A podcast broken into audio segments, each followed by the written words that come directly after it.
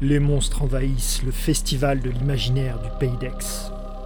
Les 12 et 13 octobre, à Lambesque, vous pourriez rencontrer celui qui faisait des cauchemars.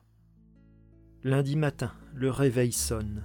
Il l'éteint machinalement et se lève. Se dirigeant vers la salle de bain, il se souvient que c'est un jour férié.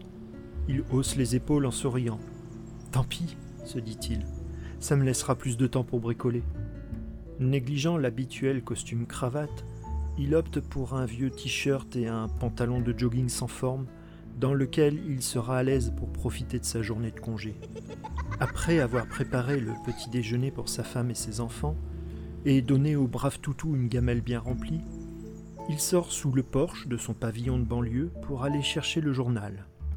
Au passage, il salue son voisin avec qui il échange quelques nouvelles des derniers matchs de la saison.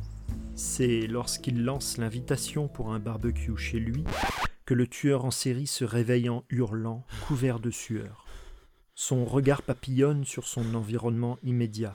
Éclaboussure de sang sur les murs, cadavres mutilés éparpillés dans la pièce, et son fidèle couteau de boucher à la main.